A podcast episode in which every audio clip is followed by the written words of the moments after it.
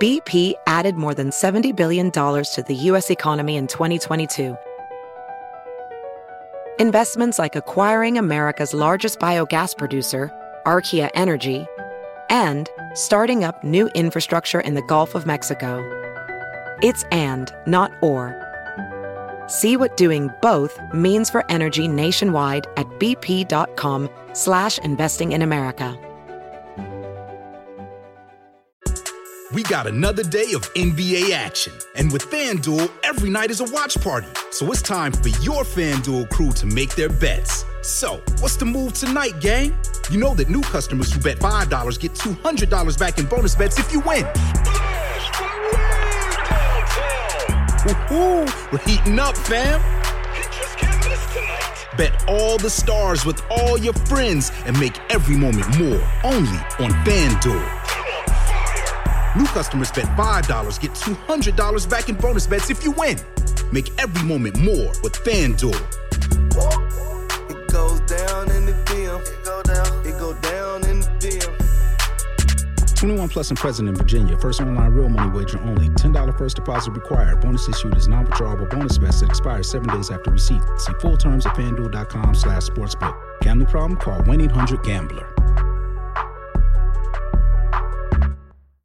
With Lucky Land slots, you can get lucky just about anywhere. Dearly beloved, we are gathered here today to. Has anyone seen the bride and groom? Sorry, sorry, we're here. We were getting lucky in the limo and we lost track of time. No, Lucky Land Casino, with cash prizes that add up quicker than a guest registry. In that case, I pronounce you lucky. Play for free at LuckyLandSlots.com. Daily bonuses are waiting. No purchase necessary. Void where prohibited by law. 18 plus. Terms and conditions apply. See website for details. Welcome to the New Books Network. Hello, everyone. Today I have with me Professor Leslie Higgins, who teaches at the Department of English at York University in Toronto, Canada. She's the author of many books, most recent of which is Heterotopic World Fictions, um, Thinking Beyond Biopolitics with Woolf, Foucault, and Ondaatje. Um, and for this book, she joins me today to talk uh, about. Uh, she co-authored this book with Dr. Marie Christine Leps, who unfortunately cannot be with us today. Hello, Professor Higgins. How are you today? Uh, I'm very fine, thanks, and it's a pleasure to be talking about the book with you. It's my pleasure too. As always, I'd like to start with um, the origins of this book. How did this book come to be? Uh, what were some initial ideas when you started writing this book? Right. Well, I hope you don't mind a long answer. Marie Christine, um, who died in October, so this book is something that was very close for both of us, but talking about is very important for me now. We both started teaching at York at the same time in 1987. And I mention that because she specialized in literary theory and especially Foucault and comparative studies. And I focused on late Victorian and modernist literature. But she was invited a couple of years after that to contribute to um, a project on law and literature and asked if I'd like to work with her. And we thought that would be fun. And we decided to work on the passport, which was initially a World War One temporary measure, uh, like income tax, um, never went away. Um, but for us, the we were interested in the passport as it symbolized 20th century controversies about borders and mobility rights and citizenship. And our method was Foucauldian, and because we approached the passport in terms of governmentality. That is how populations and individuals are governed. And the text, it was a wide ranging essay, but the text included Woolf's Mrs. Dalloway and On Ondaatje's The English Patient. And we discovered two things. One, that there were surprising congruencies between the three writers that we really thought were worth exploring further. And the second thing we learned was how much we enjoyed working together. You know, we did the reading and the research separately, of course, but we sat together and we composed every sentence, every paragraph. Some people find that a little hard. It, it was a process. So the book started there, and we had our what, if I can put it that way. That is a transgredient study of these unlikely but remarkably coherent trio. And we also had our why. That is, we wanted to demonstrate the symmetries in the ways that they analyze power relations and violence and war and gender and the connections between what Woolf calls tyranny at home and tyranny abroad. So we had those things, but what we didn't have was our how. That is our method. And as you know, as anyone who does this kind of work knows, that's the hard, that's the really hard part. And that came for us in two stages. First, we wanted to compare how they use what Foucault defines as heterotopias, spaces that contest all others, how um, these particular spaces unsettle the grounds of established truths. So that was the first stage in developing the method. And the, and the second, more complex stage concerned world literature. In the summer of 2012, Marie Christine attended one of the four week Institute for World Literature um, uh, sessions at Harvard University. And it was transformative uh, for our work and for our university. Marie Christine developed for our graduate program in English uh, a diploma in world literature, the first of its kind in Canada. So, within the context of world literature, we realized that the aesthetic and political projects of Woolf Foucault and Ondaatje not only made sense, but come into mu- much sharper focus. So we did our homework, we used conferences and essays, you know, to learn more about individual texts, and we worked on the book. So that's the long answer to your very good question. It was a process, and it was the idea was always to be able to work with the three of them. Um, but the long process was figuring out how to do that. And in part, you have answered my second question, but I think you can come back in some detail about it, which is about the title of this book, Heterotopic World Fiction. Um, and my question is why did you feel this, a need to analyze through the concept of heterotopia for those who have uh, read Foucault? We tend to imagine that this is something very rooted in the European intellectual tradition it is such an interesting thing. Um, critics, as you say, in many fields, you know, geographers, um, urban studies people, historians, architects, have really taken advantage of Foucault's notion of the heterotopia. Curiously, it was a concept that he worked on in 1966. We, you know, tracked how he went from an interview with architects to a series of writings and an introduction. It's a and yet, for example, he never described the prison as a heterotopia. He had this great idea and then he dropped it. Um, but it's a very malleable concept and it it includes, you know, a parental bed that children invade, or it could be a garden or a cemetery or a spa, or it could also be an asylum. And we've discovered that all three of these writers use heterotopias. Um, in some cases, the same spaces. Foucault makes a comment at one point about the ship as the heterotopia par excellence. And Woolf uses the ship very predominantly in two of her novels, um, The Voyage Out and The Waves. Um, and Ondaatje interestingly uses one ship, the same ship, at two stages in its lifespan, if you will. He's interested in the Oronsay as an ocean liner traveling from what was then Ceylon to England. Uh, that's in Cat's Table. But he had already imagined the Oronsay as this, um, you know, somewhat uh, rusted out old relic um, that becomes a lab in Anil's Ghost. So they're all interested in ships, but more than that, we realized through a lot of hard work that they not only feature these spaces that allow writers and readers to destabilize the grounds of established order, we argue that in fact what they develop in their texts are what we call heterotopic processes disposition, disruption, and dislocation.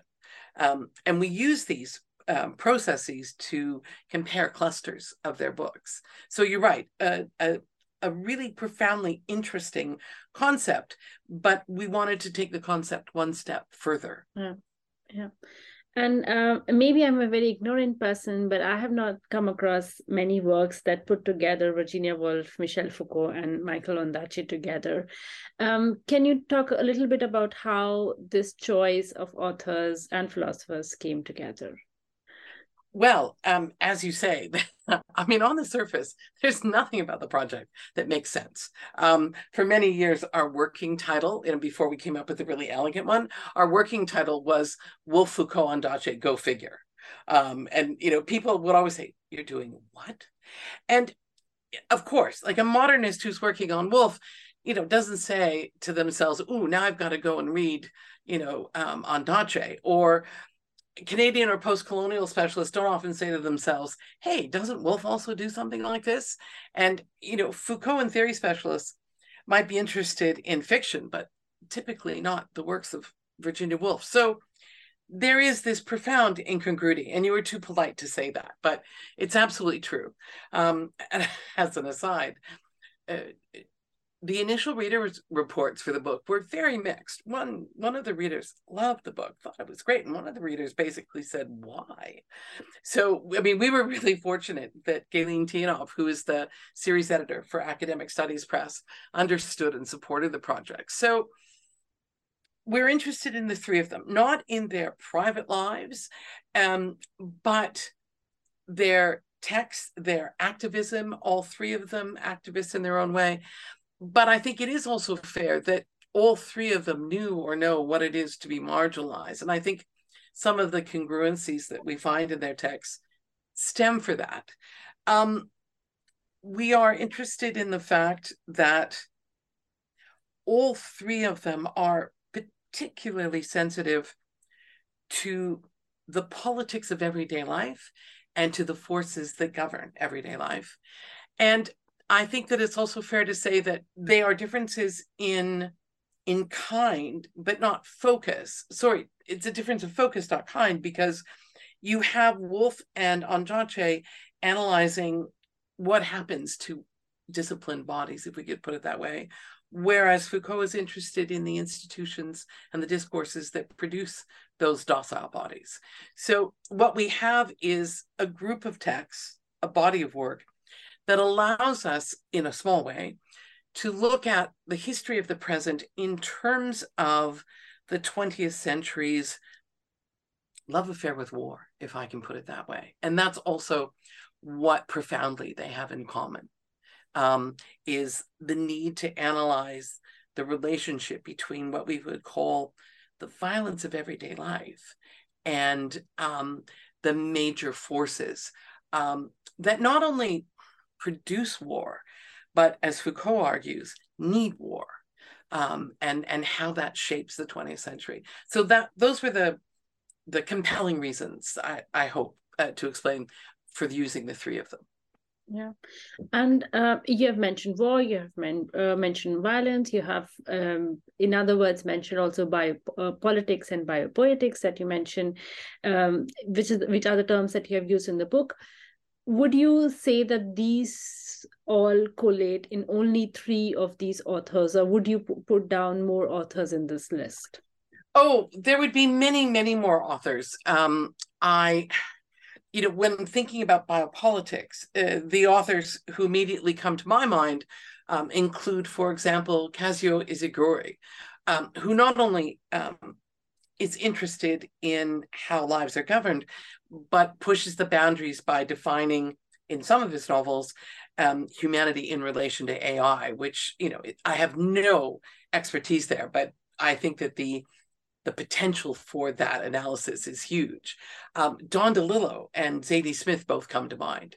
Um, I'm sure you would have other suggestions. I'm I'm teaching Art Spiegelman's Mouse uh, this term uh, in one of my courses, and I think it's it would be an excellent example of a text that demonstrates the constrictions of biopolitics and the very difficult possibilities of biopoetics. And uh, chief among the techniques of biopoetics is what Foucault, borrowing from yet another ancient text, uh, calls um, parrhesia, that is dangerous truth telling.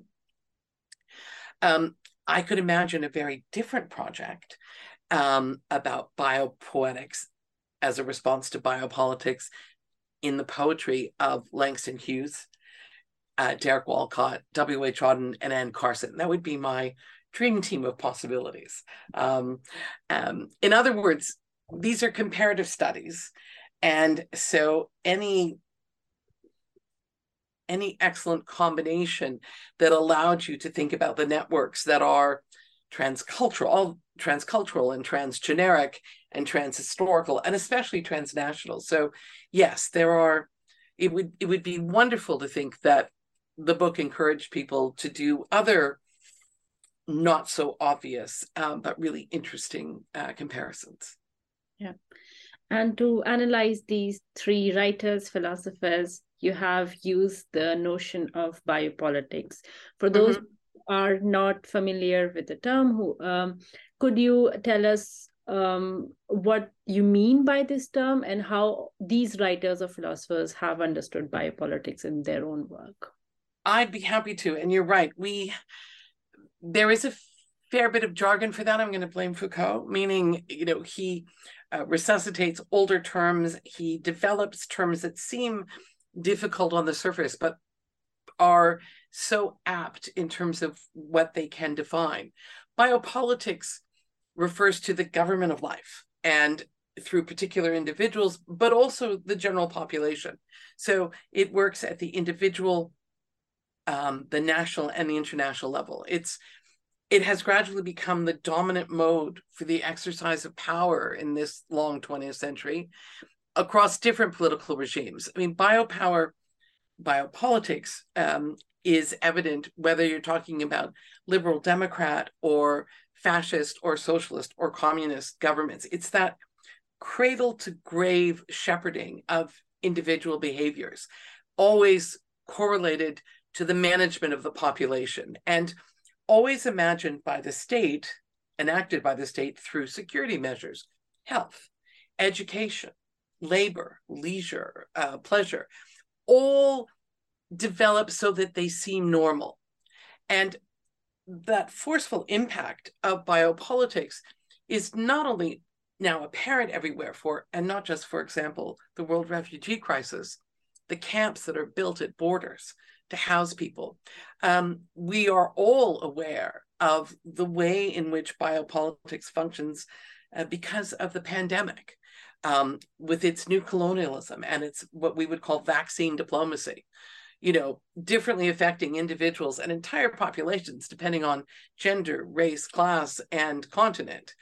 So, the text by all three writers provide multiple means to understand how biopolitics functions, but also demonstrates how various vectors of biopolitics, gender, which, as one critic admits, is the elephant in the room of world literature, um, race, class, community, how global capitalism, imperialism, and ethnic nationalism, how they function, all of that um, uh, can be um, examined as part of biopolitics.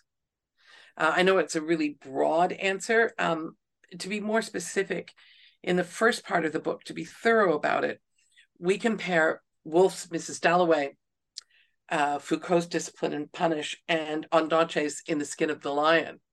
And all three of them demonstrate variously what Woolf's narrator observes in Mrs. Dalloway that it's very, very dangerous to live even one day. So we discuss, for example, how lives become rarefied in Mrs. Dalloway, whether you're talking about a peer of the realm, a society hostess, or a shell shocked World War I veteran. Um, they're all disciplined and molded to fit patterns, so much so that they seem so apparent or almost transparent to everybody else, but strange to themselves. And then Ondaatje's um, In the Skin of the Lion, written in 19 in the 1980s, goes back to the exact same time period, but not elegant luncheons and society parties uh, in London, the um, uh, let's say the imperial city, capital city, but to Toronto, you know, the imperial outpost, um, but demonstrates the effects of all of this on class, um, especially looking at the immigrants uh, to the city, you know, who build the city's major projects. But it's bare knuckle capitalism as a war against the workers. So all three of them then. So what Foucault is theorizing, in other words, Woolf and Ondaatje are demonstrating. Um, that would be the best way I, I would put it. Um, and the last point I would make is that one of the things that we discovered was not that we would use Foucault to explain the other writers, but we discovered these these incredible congruencies. So that Woolf, you know, working 50 years before Foucault, is interested in how biopolitics, that historical density of everyday life, how it functions in novels like Night and Day and To the Lighthouse and the years in between the acts. Um, so that's that's how that's how it's defined, and, and that's how I'm suggesting uh, text can demonstrate, novels can demonstrate how it works. Yeah. Um, coming uh, back to the book, you uh, have divided it into two parts. And the first part is biopolitics technologies of the individual, uh, where you're analyzing uh, the heterotopic critique of biopolitics as it is done by the three authors, um, just as you mentioned.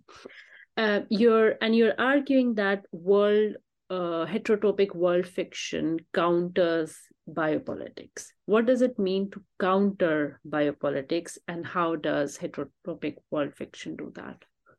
I don't know about you, but I'm very busy and I don't have a lot of time to cook. That's why I subscribe to Factor. Eating better is easy with Factor's delicious, ready to eat meals. Every fresh, never frozen meal is chef crafted, dietitian approved, and ready to go in just two minutes. You'll have over 35 different options to choose from every week, including Calorie Smart, Protein Plus, and Keto. These are two minute meals.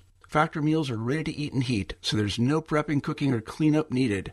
They're flexible for your schedule. Get as much or as little as you need by choosing your meals every week. Factor is the perfect solution if you're looking for fast, premium options with no cooking required. Sign up and save. We've done the math, and this is important. Factor is less expensive than takeout, and every meal is dietitian approved to be nutritious and delicious. Head to factormeals.com slash NBN50 and use code NBN50 to get 50% off. That's code NBN50 at factormeals.com slash NBN50 to get 50% off. BP added more than $70 billion to the U.S. economy in 2022. Investments like acquiring America's largest biogas producer, Archaea Energy, and starting up new infrastructure in the Gulf of Mexico. It's and, not or. See what doing both means for energy nationwide at bp.com slash investing in America. Central to all three writers is a commitment to resistance, um, methods of countering the forces of biopolitics as expended on people and populations. Biopoetics, um, which interestingly was an idea that Foucault had in a 1980 lecture in a footnote. This was one of the fruits of Marie Christine's um, research. Um, she went to the archive in Paris. You know, she worked for about a month and found this and came back and said, "We have to use this." So bio biopoetics identifies the aesthetic and the ethical possibilities of what Foucault would call self-fashioning. That's another way. Put another way, what are the methods for untying truth from relations of domination and subjectivization? And world fiction, we're suggesting, by Woolf and Ondaatje, certainly, but by many others, often has as its urgent theme what we would call the strictures of nationalism. Heterotopic world fiction, because of these processes that I've mentioned of disposition and distraction and dislocation, demonstrates how resourcefully there can be alternate modes for living. These are not utopias, right? This is not this is not the fiction that says, well, you know, we'll just think differently and be happy. You know, that it sounds like a Coca-Cola commercial. Um, it has to do with imagining different plots. And by that I mean the plots, not just the plots that we read, but the plots that we live by, how they can be imagined differently. Fundamentally, heterotopic world fiction promotes critique and it does through it does so through juxtapositioning.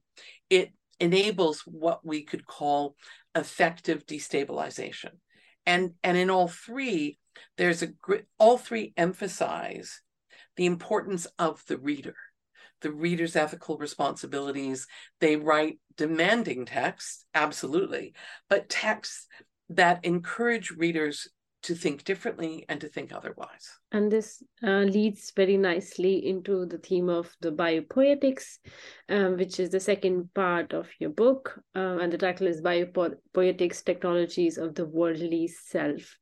And uh, between these two parts, there is also the distinction between the individual and the worldly self. Uh, and those who would be unfamiliar with Foucault, could you talk about a little what is the difference between what is an individual and what is a worldly self?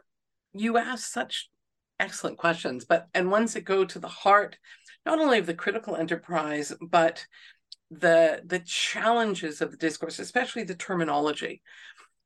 In English, individual is a very positive word. You know, it suggests autonomous, stable persons. I mean, you're an individual, I'm an individual, aren't we special? Um, but in Discipline and Punish, Foucault argues that the individual, so we, we imagine that word in quotation marks, is in fact the product of a carceral disciplinary society. That is, the individual is the person subjugated, taught how to think um, in ways that suggest, oh, all of this has been naturalized institutions and discourses, and yet really attached to what academics would call the liberal humanist ruse of this private independent agent. So that's that's the problem with the term individual, and we we try to analyze how individuals are in fact produced. Um, so the individual is the product of biopolitics and governed accordingly. But when theorizing what we call the self, Foucault uses the term soi, S O I. Um, if Marie Christine were here, she would correct my pronunciation. One of the pleasures of working with her is she corrected my pronunciation for you know more than 30 years. Um, but soi is an impersonal category rather than a notion of autonomous uh, subjectivity. And in one of his essays in the early 1980s, Foucault suggests that the time has come for people to refuse who we are. That is, refuse the limitations and the privileges of individualization. And instead, he argues for what he calls the international citizenship of the governed. So we try and correlate this assertion with Woolf's argument in um, Three Guineas, in which the narrator declares, As a woman, I have no country. As a woman, I need no country. As a woman, my country is the whole world. And that idea of an international citizenship and Woolf's, what she calls the society of outsiders can also be correlated to what Ondaatje calls communities of planetary strangers. So, in other words, the worldly self is not some idealized notion, but it is aware of the forces of individualization and committed to these processes of thinking differently. So, biopoetics, as I said, is about aesthetics and ethics. It is about the project of working on becoming. And, and of course, the question is becoming what? Um, and to say becoming other is, is just too uh, general and theoretical.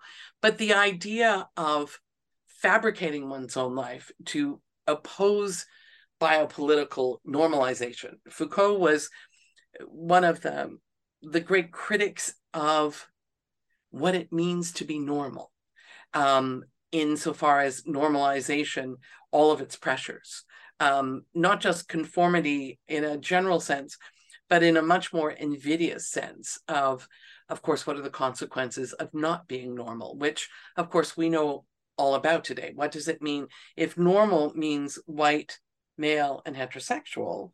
You know, where do we go from there? So biopoetics um, stresses the potential for doing this hard work of not just thinking differently, but becoming differently. Yeah.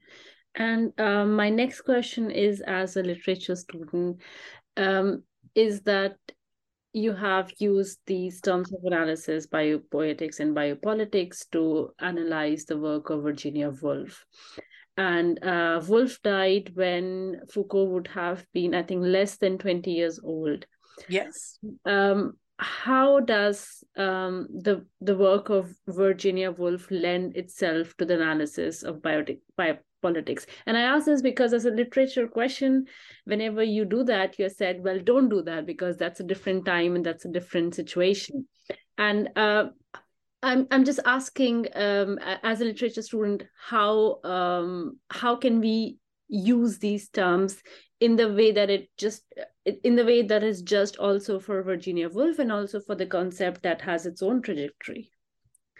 Um, your point about whether or not we are encouraged to be comparative or not is is a really good one, and um, we had two sort of pressures on our work. One was to make sure that we weren't in effect suggesting, oh, here's like the big guy theorist and we will just you know use him to show us what the little lady actually wanted to think.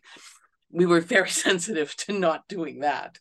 But at the same time um, one of the things that world literature encourages is not just comparisons um, across national borders but comparisons um, in terms of what one critic calls deep time and one of the pleasures of working on the book was demonstrating for ourselves how that works. So, for example, to your point, um, Woolf is um, always always cited as one of the great modernists um, in terms of her narrative experiments, in terms of her style.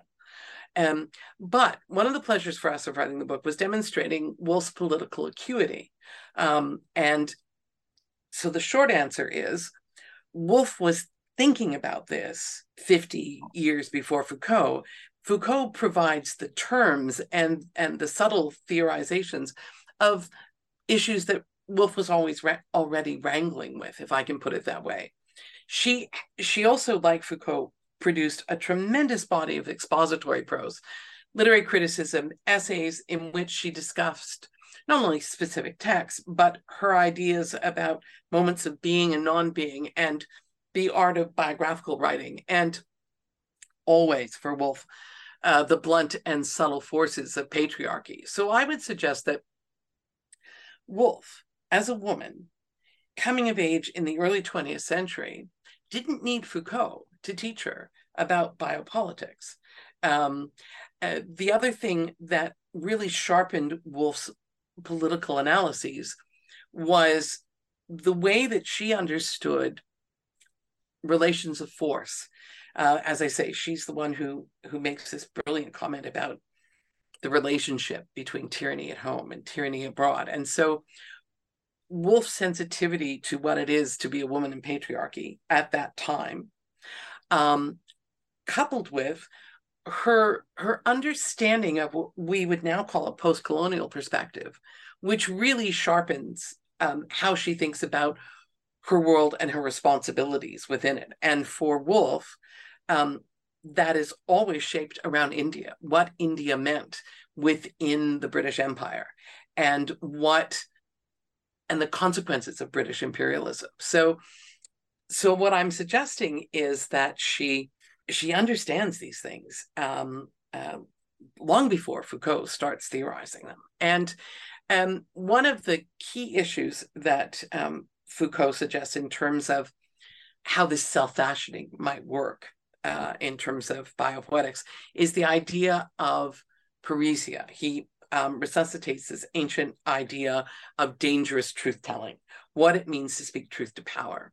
And this is something that Woolf was doing uh, brilliantly in several texts, especially in A Room of One's Own. You know, we have a narrator, a lecturer, very charming and very disarming, but utterly courageous, delivering, let's say, unpopular truths about gender and discrimination and misogyny and tyranny. And she was also one of the people, and then I'll stop because my answers are always too long.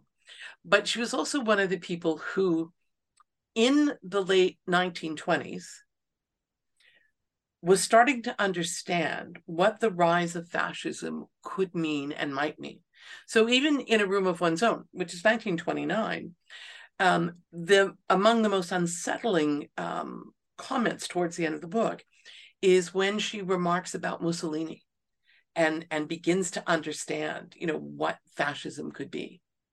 So just as uh, Foucault in his writings un, um, says that he understands what force, what the the relationship between how people are governed and force, only in terms of fascism.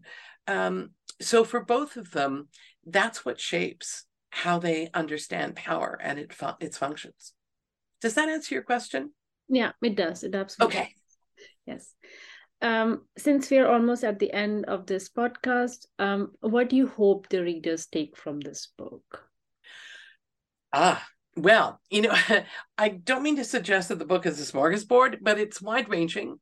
We certainly hope that readers will be patient with the book and take away from it an, a desire to read more of the other one. So, for example, the Woolf specialist who's never read Ondaatje might change that, or the Foucault specialist might consider Woolf and Ondaatje, because after all, it's Foucault who says, I write nothing but fiction.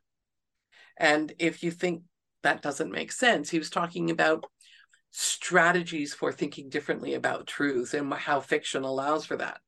So, we're hoping that readers will want to know more about world literature and know more about how a comparative method, this transgredient method, which you find in, in critics like David Damrosch and Wai Chee Dimock, how this opens up so many possibilities. And finally, we would want people to be inspired by the way that Woolf Foucault and Ondaatje emphasize the reader's responsibility to think differently. That is, how do you dismantle truth regimes? It starts with a very capable imagination. In in one of her last essays, Thoughts on Peace During an Air Raid, uh, Woolf says, unless we can imagine peace, there will be no peace. So we hope that readers are prompted to do all of this work by the book. And we don't work through the usual categories. You know, this isn't a book about modernism and postmodernism or French theory or British or Canadian literatures. And it's not about a teleological development among the authors we're we're tracking common threads and reinscriptions and tactics and we hope that readers would take away from the book a model for how to do that to find unusual connections you know rather than the usual connections. Um, we learned more about Woolf by comparing her works with Ondaatje's uh, and with Foucault's than by, let's say, confining her um, to um, a modernist straitjacket. And, and similarly with Ondaatje, you know, whose canon really deserves the most breadth possible. So that's what we would hope. The people would think, oh, look, if they can do that, I can do this. Yeah. And uh, what are you working on right now? What can we hope to read from you in the future? Oh, well, it's very kind of you to want to read something else. Um, right now, to be honest, because I wear two hats. One is, as you as I've suggested, you know, Marie Christine and I worked on this book for more than 10 years, but we also did our own projects. Um, she, for example, did brilliant work on Don DeLillo. Um, I work uh, also work on the 19th century poet Gerard Manley Hopkins and have edited his prose. And currently, I'm waiting to get the readers' reports on a book that I completed last summer. It's entitled Hopkins Confessing the Flesh. And you think, oh my gosh. Um, it's a Foucauldian feminist analysis of confession as a religious and cultural phenomenon. And I also consider why the confessional was a flashpoint for Victorian anti Catholicism. So there's that. And the next project, you know, for which I only have a title and a reading list, um, it's a study of repetition. And I, I want to look at the emergence of modernist techniques by studying repetition in Hopkins, Virginia Woolf, T.S. Eliot, and Gertrude Stein, um, with a sidetrack to um, repetition and seriality in Monet and Van Gogh. It's that amorphous, but that's what I'm working on. Well, they sound like wonderful projects, and I wish you the best of everything. Well, thank you very much. And again, thank you for your interest in heterotopic world fiction. Um, um, I really appreciate it. And it was something that we were both really looking forward to. Yeah. And I I had and thank you for joining me. I really had a great time talking to you. Thank you. Bye-bye. Bye.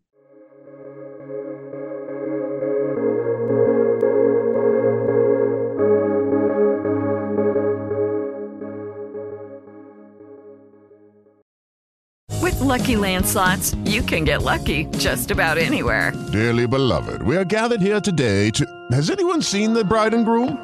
Sorry, sorry, we're here. We were getting lucky in the limo and we lost track of time. No, Lucky Land Casino, with cash prizes that add up quicker than a guest registry. In that case, I pronounce you lucky. Play for free at LuckyLandSlots.com. Daily bonuses are waiting. No purchase necessary. Void where prohibited by law. 18 plus. Terms and conditions apply. See website for details.